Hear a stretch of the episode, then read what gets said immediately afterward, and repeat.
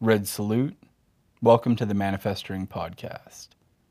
If you want to support this project, which allows me more time to produce and release content, you can do so on my website, manifestering podcast dot com. There's a link to my Patreon, as well as a donation button that allows you to just donate through the site itself. You can also do so on my anchor dot f m page. Just search for Manifestering Podcast. Thanks so much for helping me keep revolutionary media alive.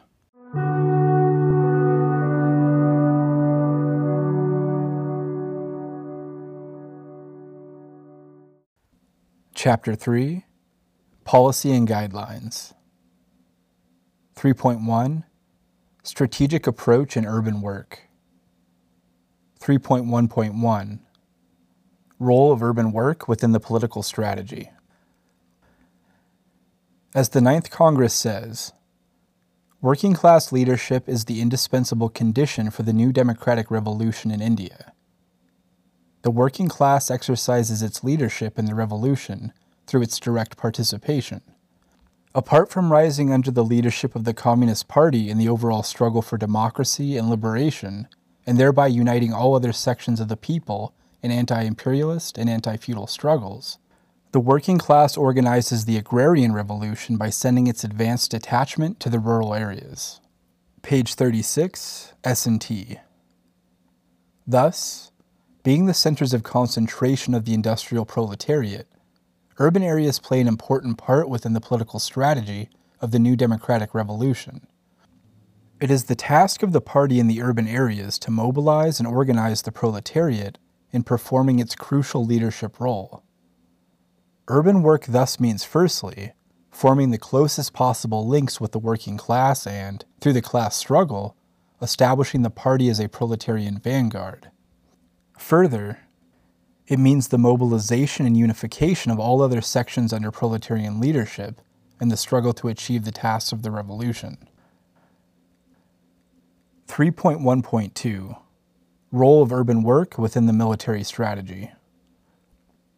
The specific characteristics of revolutionary war in India, quote, determine the military strategy to be one of protracted people's war, of establishing revolutionary base areas first in the countryside, where the enemy is militarily weak, and then to gradually surround and capture the cities, which are the bastions of the enemy forces, unquote. Thus it is clear that the armed struggle and the movement in the rural areas will play the primary role, and the work in the cities will play a secondary role, complementary to the rural work. However, while giving first priority to the rural work, we must also give due importance to the urban struggle. Without a strong urban revolutionary movement, the ongoing People's War faces difficulties. Further, without the participation of the urban masses, it is impossible to achieve countrywide victory. As Comrade Mao says, quote, the final objective of the revolution is the capture of the cities, the enemy's main bases, and this objective cannot be achieved without adequate work in the cities, unquote. Mao Selected Works, Volume two, page three seventeen. Thus, the correct dialectical relationship has to be maintained between the development of the urban movement and the development of the People's War. We should, by building up a strong urban movement, ensure that the urban masses contribute to creating the conditions that will obtain success for the armed struggle in the countryside. As we have seen in the earlier section, India has a larger proportion of the population in urban areas and a much larger working class than at the time of the Chinese Revolution. This too increases the relative importance of urban work in the particular conditions of the Indian Revolution. three point one point three Long-term approach. The cities and big industrial centers are the strongholds of reaction where the enemy is the most powerful. In these places, the police, army, other state organs, and other forces of counter-revolution are concentrated and are in a dominant position from which they can suppress the people's forces. At the same time, our party's work and organization is extremely weak and generally cannot achieve a dominant position until the final stages of the People's War. It is this objective reality that determines our policy towards work in the urban areas. In such a situation where the enemy is much stronger, We cannot have a short-term approach of direct confrontation in order to achieve, quote, quick results, unquote. Rather, we should have a long-term approach. The task of the party is to win over the masses, including the vast majority of the workers, and to build up the enormous strength of the working class in preparation for the decisive struggle in the future. Now is not the time for the final struggle between the revolution and counter-revolution, and we should therefore avoid engaging the enemy in such a fight while the conditions are not in our favor. This means that we should act chiefly on the defensive and not on the offensive. Our policy should be one of protecting, preserving, consolidating, and expanding the party forces, while mobilizing and preparing the broad urban masses for revolutionary struggle. As Comrade Mao, while outlining the tasks of the party in the urban and other white areas dominated by the reactionaries, explained, the Communist Party must not be impetuous and adventurous in its propaganda and organizational work. It must have well-selected cadres working underground, must accumulate strength, and bide its time there. In leading the people in struggle against the enemy, the party must adopt the tactics of advancing step by step, slowly and surely, keeping to the principle of waging struggles on just grounds, to our advantage, and with restraint, in making use of such open forms of activity as are permitted by law, decree, and social custom. Empty clamor and reckless action can never lead to success. Mao, Selected Works, Volume two, page three eighteen. In order to mobilize the broadest possible sections in struggle, it is absolutely essential that we utilize all possible open and legal opportunities for work, and not reject the use of legality. Broad mass organizations help the party to have wide contact with masses, so that it can work undercover for a long time and accumulate strength. While exploring the open opportunities, it is essential that we organize people into secret organizations too. Broad, open and legal forms of organizing of the masses have, however, have to be combined with the strictest methods of secrecy, especially in regards to the link between the open and underground organization. All precautions should be taken to protect the identity of our comrades in the open organizations, and contacts with the underground organization should be maintained at the minimum. At the same time, particular care should be taken to ensure that the underground structures do not get exposed and smashed. For this, a long-term approach and patience are absolutely essential. We should be even ready to sacrifice the short-term requirements of doing a particular job well in order to avoid endangering the long-term existence and functioning of the underground structure. three point two Main objectives of our urban work. Work in the cities and towns involve a number of tasks. All these tasks can, however, be combined under three broad heads or objectives. They are as follows. one Mobilize and organize the basic masses and build the party on that basis. This is the main activity of the party. It is the party's task to organize the working class, as well as other classes and sections like the semi-proletariat, students, middle-class employees, intellectuals, et cetera. It also has the task of dealing with the problems of special social groups like women, Dalits, and religious minorities, and mobilizing them for the revolutionary movement. It is on this basis that the masses are politicized and the advanced sections consolidated into the party. two Build the United Front, U F. This involves the task of unifying the working class, building worker-peasant solidarity and alliance, uniting with other classes in the cities, building the fronts against globalization, against Hindu fascism, against repression, et cetera. This is a very important aspect of the work of the party in the city. three Military tasks. While the P G A and P L A in the countryside perform the main military tasks, the urban movement also performs tasks complementary to the rural armed struggle. These involve sending cadre to the countryside, infiltration of enemy ranks, organizing in key industries, sabotage actions in coordination with the rural armed struggle, logistical support, et cetera. Of the above three, the first task of organizing the basic masses is fundamental and primary. Without widely mobilizing the masses, it is not possible to perform any of the other tasks, such as building of the U F and performing the military tasks. three point three Mass mobilization and party building.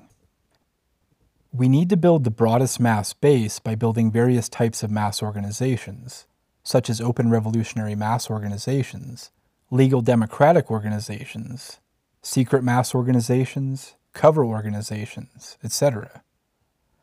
Depending upon the situation, different types of organization become primary for that period. But keeping in mind long-term approach, we need to build several types of mass organizations simultaneously. Thus, the general principle in regards to urban forms of organization is that the mass organization should be as wide as possible. As the Indian political situation is uneven, we need to explore the right combination of various types of mass organizations. While there is no possibility to form open revolutionary mass organizations in A P, there are several states in which still such a possibility still exists. Thus, we may organize the people in several forms, depending on the situation, but party building should always be done with utmost secrecy. As the experience of work in the city of Shanghai, where the white terror was the most extreme, during the Chinese Revolution shows, quote, "The party organization should be secret, the more secret, the better. Whereas a mass organization should be open, the wider the better," unquote. This principle could be creatively applied to our conditions. Those organizations, which openly propagate party politics, should generally function secretly. Those organizations functioning openly and legally generally cannot openly identify with the party and should work under some cover with a limited program. Correctly coordinating between illegal and legal structures, we should have an approach of step-by-step raising the forms of struggle and preparing the masses to stand up against the might of the state. three point three point one Types of mass organizations. Our P O R identifies three types of mass organizations. one Secret revolutionary mass organizations. two Open and semi-open revolutionary mass organizations. And three Open legal mass organizations that are not directly linked to the party. Urban work within the third type of organizations can further be subdivided into three broad categories. A. Fractional work. B. Party-formed cover organizations. And C. Legal democratic organizations. three point three point one point one Secret revolutionary mass organizations. These organizations remain strictly underground and propagate the party's revolutionary line among the masses, rousing them for armed struggle. They openly call upon the masses to participate in the People's War, propagate the central tasks drawn up by the party at any given time, secretly organize the masses into struggles, and directly serve as the base for recruitment for the party and the People's War. These mass organizations are built clandestinely and conduct secret propaganda. They are built around a clear-cut and explicit revolutionary program. Acceptance of the aims of the revolution and willingness to work secretly are thus minimum criteria for membership. In our party, such mass organizations were not formed as a plan. They emerged in and around the struggle areas when the open revolutionary mass organizations were forced to go underground under severe repression. Later, they were consciously formed even in areas with relatively less repression. Today, with the imposition of an all-India ban under P O T A, mass organizations in many more areas will be built underground. Many of these organizations are primarily functioning in urban areas. Though such secret organizations may be formed in any section of the masses, we have so far, in the urban areas, mainly set them up among the youth, students, and workers. In urban areas, these secret organizations perform the important task of propagating the party line among various sections of the masses. They are the main vehicles of revolutionary propaganda. Due to the dominant position of the enemy in the cities, the important task of rousing the masses through revolutionary propaganda must be performed through a secret structure. The secret structure of the party, however, cannot be the only medium to propagate revolutionary politics. This would limit the extent and depth of the impact of our propaganda. It is therefore necessary to develop separate secret organizational structures among various sections of the people, which will carry the message of the party's cause to those sections in particular, as well to other sections of the broad masses. This is therefore the principal task of the secret revolutionary mass organizations in the urban areas.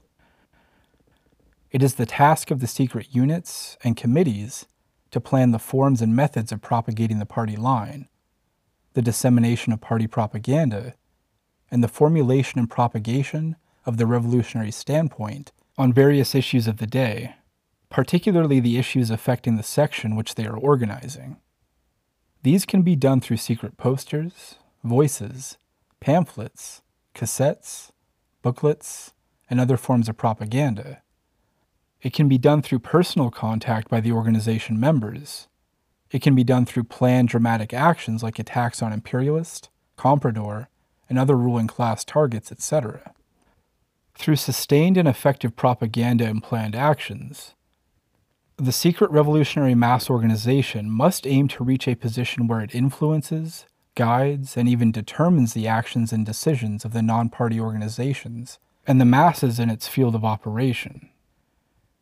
There could be some limitations for the secret mass organizations in organizing and mobilizing the masses in struggle in a big way. But there are occasions wherein secret mass organizations, though their actual organization is limited and their influence is significant, could lead important struggles. Secret forms of struggle can and must be used. Sika-Saw is an example for that. Secret revolutionary mass organizations may not rally masses in a wide and broad way as that of an open revolutionary mass organization. When an open revolutionary mass organization is forced to go underground, while changing the work methods from open methods to secret methods by sending exposed cadre to the U G or the underground, et cetera, wherever possible, unexposed portion of the organization's forces should be shifted to work in other types of organizations, such as cover organizations, fractional work, legal democratic organizations, and so on. Secret organizations are not the organs for leading and directing the legal organizations that are not directly linked to the party. This will create an unnecessary semi-party form of a layer between the party and such organizations.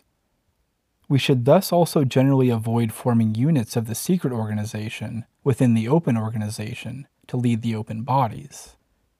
The party fractions and cells functioning in the area should do this leadership. The secret organization performs its revolutionary role by giving calls and conducting propaganda to guide and push the open organizations in the correct direction. However, this too should be avoided in areas where the field of fractional or cover work is too small, or where the open revolutionary propaganda may lead to exposure that we are doing such work in that area. If it is necessary for the secret organization members to work actively within the open organization, they will work as ordinary open members of the organization while taking special care to safeguard their political identity. It is better to avoid combining the tasks of the secret organization activist and open organization leader. Wherever possible, different comrades should be assigned these separate tasks. Thus, the secret mass organization should serve as a vehicle of revolutionary party propaganda in the urban areas. It is the form of organization that is suited for implementing this important task. three point three point one point two Open Revolutionary Mass Organizations. These are open and semi-open mass organizations, which openly propagate the politics of the New Democratic Revolution and prepare the people for armed struggle. These organizations make use of the available legal opportunities to carry on revolutionary propaganda and agitation openly, and try to mobilize the anti-imperialist, anti-feudal forces as widely as possible. Our party has formed and run such open revolutionary mass organizations since the seventies, particularly in the period following the lifting of the emergency in nineteen seventy-seven. These open organizations were then the main organs of mass mobilization, both in the rural and urban areas. They were banners under which thousands and lakhs were mobilized, particularly in the struggle of areas of A P and Bihar. These mobilizations reached their peak in the quote, open unquote, periods up to nineteen eighty-six and during nineteen ninety-one in A P. They played the role of attracting the broad masses towards the revolution. However, with the onset of repression, most of these organizations were denied any legal opportunities and were forced to go underground. Direct bans were imposed in A P and Bihar, whereas serious restrictions and surveillance were placed on the organizations in other states. Thus, the scope of such organizations has drastically reduced with the rise in repression on our party throughout the country. Today, only very small open bodies exist in some cities. As is clear from experience, this form of organization can only be used when the ruling classes, due to various reasons, cannot or do not bring repression. This being the case, there is limited scope for this type of organization in the urban areas. Since the enemy generally has the strong upper hand in the urban areas, there are few situations where the repressions cannot be brought about. Thus, as the People's War sharpens, the opening for legal opportunities is either because of the weakness of the ruling classes due to internal contradictions, or due to a plan of the state to keep watch on our forces, or due to some other temporary reason. Whatever be the reason, we should, however, evaluate the situation and try to make the best use of the legal opportunities available, while keeping in mind the long-term perspective. This means that if we are to get the opportunity to mobilize the masses in large numbers under our direct banner, we should make use of the chance. At the same time, we should expose only a small section of our forces and make sure that the majority of our cadre remain hidden from enemy surveillance. We should on no account indulge in small demonstrations where all of our activities are easily identified and even filmed on video for easy targeting in the future.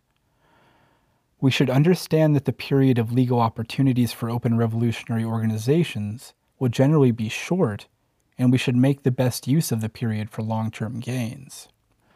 While attempting to mobilize the largest numbers of the masses in struggle on the openly revolutionary platform of the open mass organization, the party should concentrate on strengthening and consolidating the elements from these struggles who will serve the long-term interests of the protracted People's War. Thus, we must be clear that the open revolutionary mass organization cannot be a permanent form of mass organization in the urban areas. It can and must be utilized in the periods and situations of legal opportunities, and we must be ever alert to make use of such opportunities whenever they arise. However, while doing so, we must be ever conscious of the long-term interests of the party and the class struggle, and make sure that they do not suffer in order to obtain some short-term gains. three point three point one point three Fractional Work. Here the party works through the numerous traditional mass organizations that operate in the urban areas.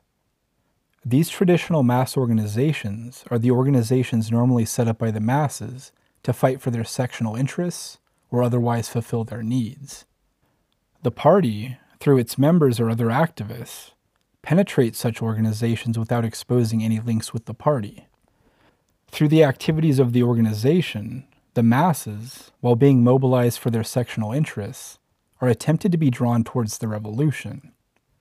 This method of organizing, if properly conducted, offers the best opportunity for cover work for a long period of time. It is therefore indispensable in areas of severe repression. However, it can and should be used in all urban areas because it also provides excellent mass forums for approaching large sections of the people. And if we do not disclose links with the party, we can function for long periods without suffering enemy repression. Work of this nature can be carried out in various types of organizations. The best organizations are those which are more oriented to struggle, like trade unions, slum and other locality-based organizations, youth organizations, unemployed organizations, student associations and unions, women's organizations, commuter associations, et cetera. Besides, there are also organizations that are welfare-oriented, community-based, or are self-help organizations, like workers' cooperatives, cultural organizations, sports clubs and gymnasiums, libraries, bhajan mandals, non-governmental welfare organizations, women's welfare organizations, caste-based and nationality-based welfare organizations, minorities' bodies, et cetera.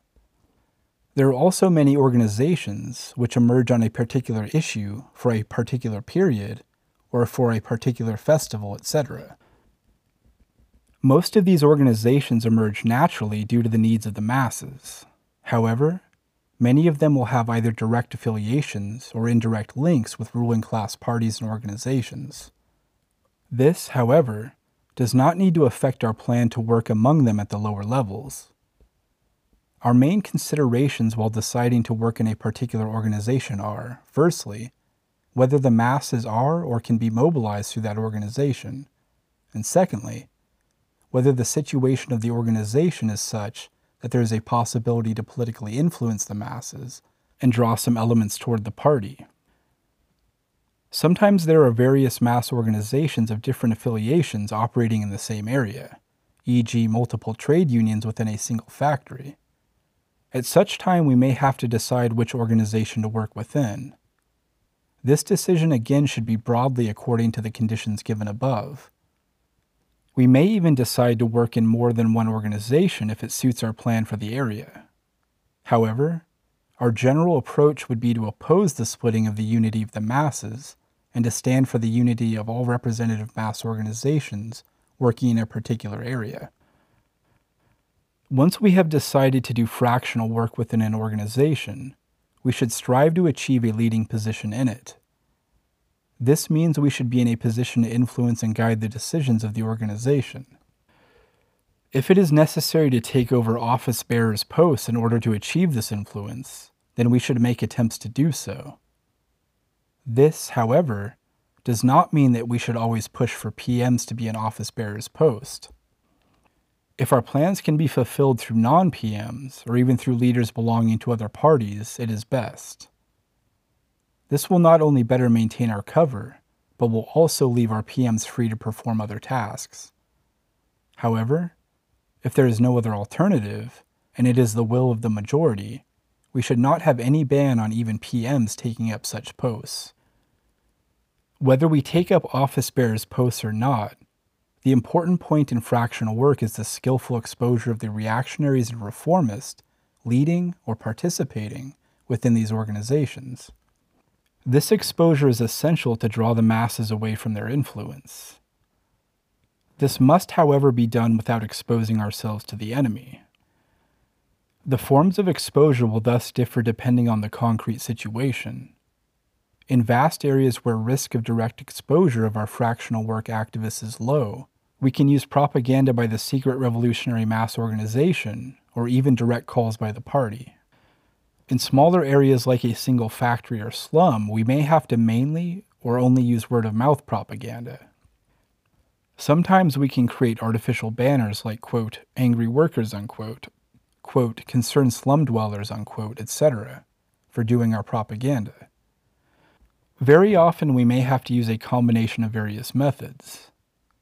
Whatever is the method, it should be applied carefully, skillfully, and consistently. It should ensure that the masses are drawn away from the influence of reactionaries and reformists. It should also at the same time ensure that we do not get prematurely exposed and face losses. There are two types of deviations in fractional work. One is to sink to the level of the reactionaries and reformists leading the organization and refuse to do any political work in the name of having a long-term approach and preventing exposure.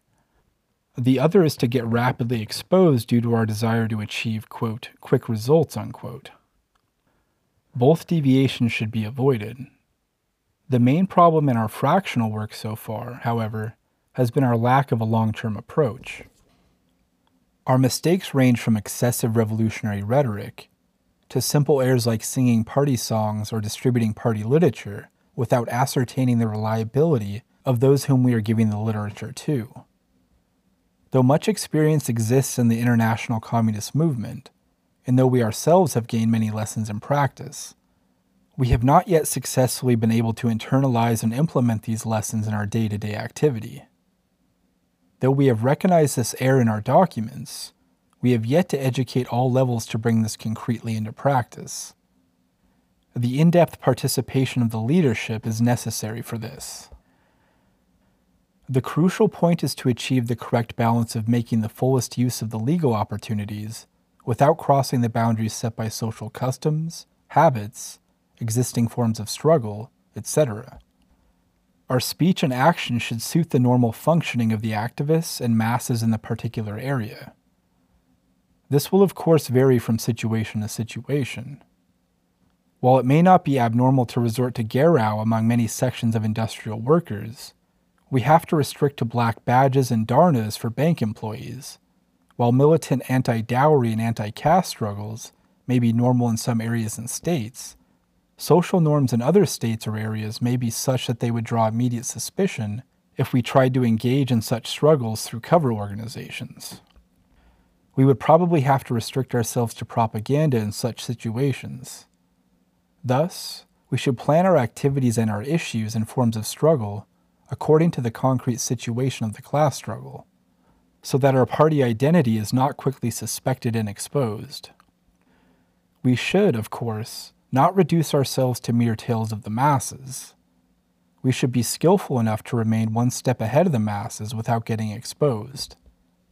We should use opportunities to push the struggle to the maximum socially acceptable limits while rising the political consciousness of the masses above their previous level.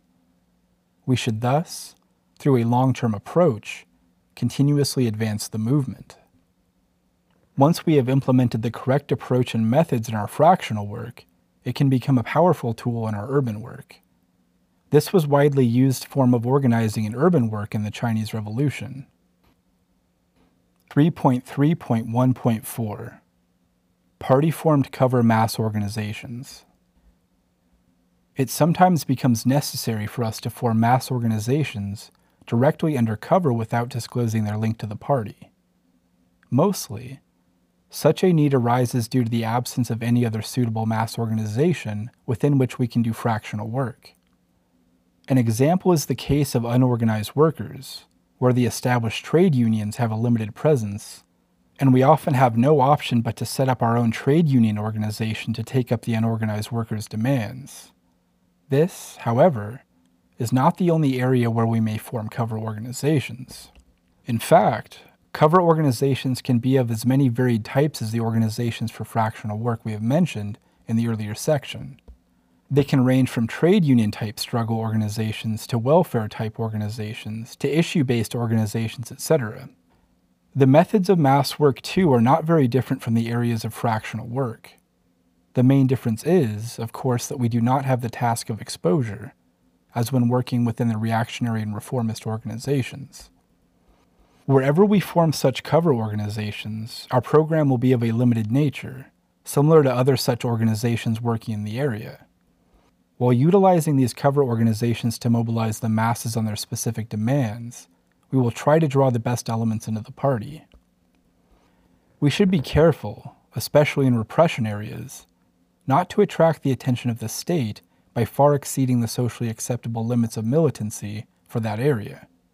For example, if the normal weapons used in the area are knives and swords, we should not resort to firearms, or we should not normally resort to annihilations in a new area where there has not been any history of such actions. We have had some experience of building cover organizations now since the last few years. We have committed various mistakes, mentioned in our P O R, leading to the quick exposure of our forces in many areas. While learning from these mistakes, we should inculcate the correct long-term approach to preserve such organizations for a long period of time while making them strong bastions of mass struggle. three point three point one point five Legal Democratic Organizations. These are the organizations formed on an explicit political basis with some or all aspects of anti-imperialist, anti-feudal program, and with a program of action and forms of struggle that broadly fall within a legal framework.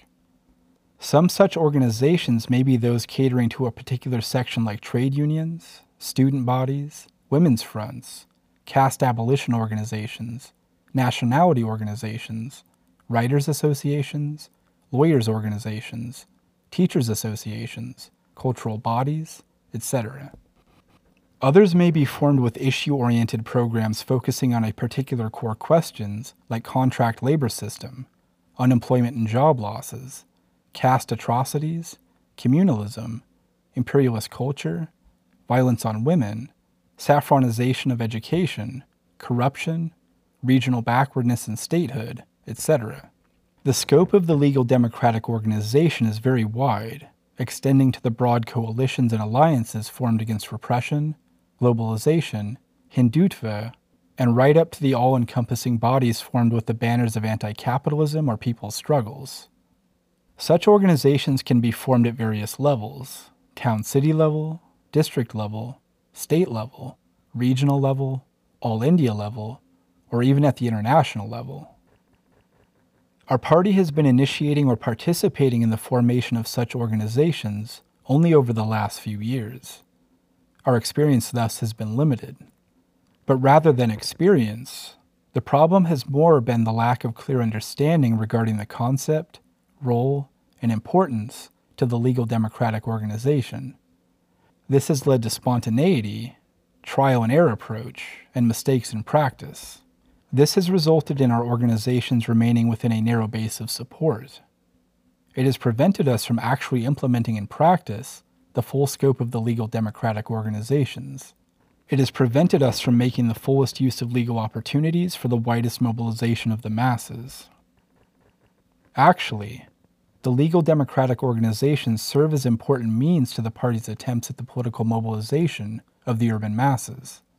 This is because repression normally prevents the open revolutionary mass organizations from functioning. The legal democratic movement is thus the arena where the masses can participate in thousands and lakhs and gain political experience. It thus has a very important role in the revolution, complementary to the armed struggle in the countryside.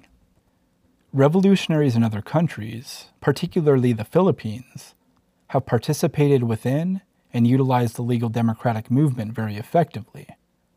In India, too, there is excellent scope to participate within, build, promote, and develop legal democratic organizations and movement to advance the interests of the revolution.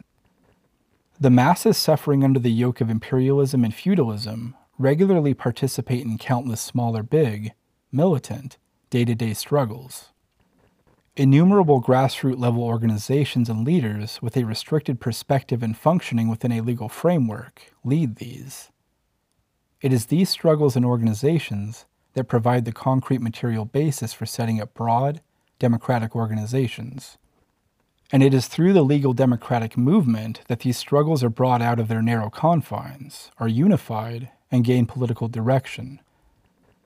Thus, it is necessary that our party in the urban areas should give considerable importance to the task of participating in and building up a strong and broad legal democratic movement.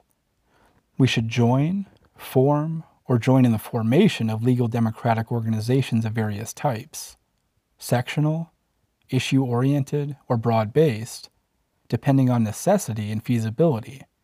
This can be at any level ranging from town area level to the all-India international level.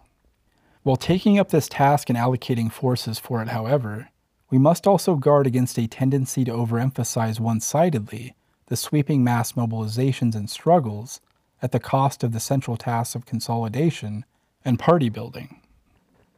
The legal democratic movement itself, too, can grow from strength to strength and remain on the correct political course only if we concentrate sufficiently and simultaneously on developing the secret party core within it. Thus, while giving due importance to the legal movement, we should take care to maintain the correct dialectical balance between the needs and importance of the legal and illegal work, the open and the secret organization. Maintaining relations between the open and secret also means strict adherence to tech precautions. This means protecting the party leadership from exposure and danger, as well as protecting the legal leadership from being exposed as belonging to the party. meetings between open and secret leadership should as far as possible be avoided, and guidance should normally be through written communication and other means which should be done by protecting the party link. When a meeting has to take place, proper care should be taken that the legal comrades are not allowed. Similarly, airs like meeting public figures in front of entire squads, thus directly exposing their links, should be avoided. Generally, we should avoid exposing our party's influence within a particular organization, as well as the identity of our P Ms and other comrades close to us. However, as its activities expand and intensify, we cannot prevent the enemy from growing suspicious, launching surveillance, and indulging in harassment. However, this does not mean that they will be able to easily launch full-scale repression and bring a ban. As long as the organization adheres to the principles of legal democratic functioning, and as long as it has a broad enough base of support, it will be difficult for the state to close it down. The crucial central point in this, however, is the broadness of the organization. If we set up a narrow organization limited only to our party forces, we cannot expect it to continue for long, even if we use all tech precautions to conceal our identity. On the other hand, if broad sections of the masses are rallied, and if a wide range of non-party forces is united, the enemy will not be in such an easy position to suppress fully. Even if they launch attacks, they risk the possibility of still wider protests and support. However, in order to achieve broad unity, it is necessary for us to have such an approach in whatever legal democratic effort we participate in. We should broaden our efforts far beyond the revolutionary camp and attempt to involve and unite with a wide spectrum of struggling forces on various fronts. A minimum political understanding for any organization should be on the basis for our unification efforts. Our basic condition should be serious adherence to a minimum political program. We should, in fact, target such organizations and individuals that are seriously committed to struggle and try to involve them in any effort at broad unity. If we have such an approach and are able to allocate suitable forces, we will definitely soon be able to achieve much success. It is through such efforts that we will be able to see the legal democratic movement emerge as a powerful urban force, complementing the rural armed struggle and helping to advance the revolution throughout the country.